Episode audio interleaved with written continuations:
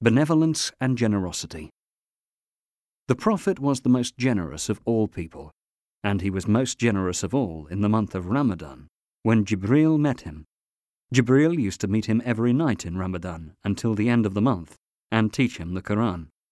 When Jibreel met him, he would be more generous in doing good than a blowing wind, which comes with rain and prosperity.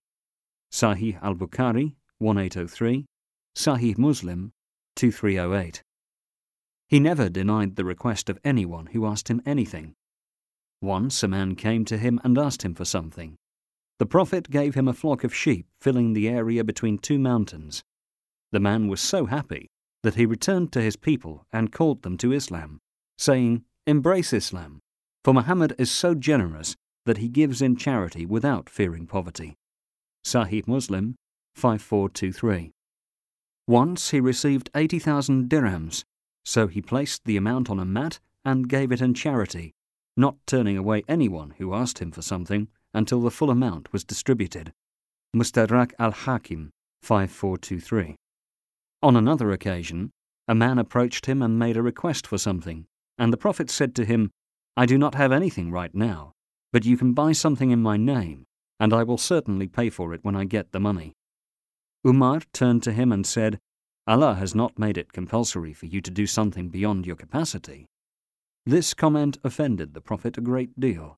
The man then said to him, "Spend in charity without fearing poverty, for the Lord of the mighty throne will not decrease your wealth." The Prophet smiled, and his face was radiant with happiness. Al-Ahadith al-Muqtara, eighty-eight.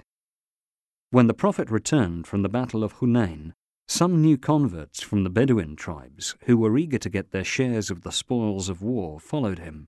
They drove him to a tree, where one of the uncouth Bedouins snatched his mantle off his shoulders, thinking it was part of the spoils of war. "Give me back my mantle," he said, "for if I had as many camels as the trees around here, I would divide them all among you. You know very well that I am neither miserly, nor deceitful, nor cowardly." Sahih al-Bukhari, twenty-eight forty-seven. May Allah's peace and blessings be upon Prophet Muhammad, for he is indeed the epitome of excellent moral character in all aspects of life.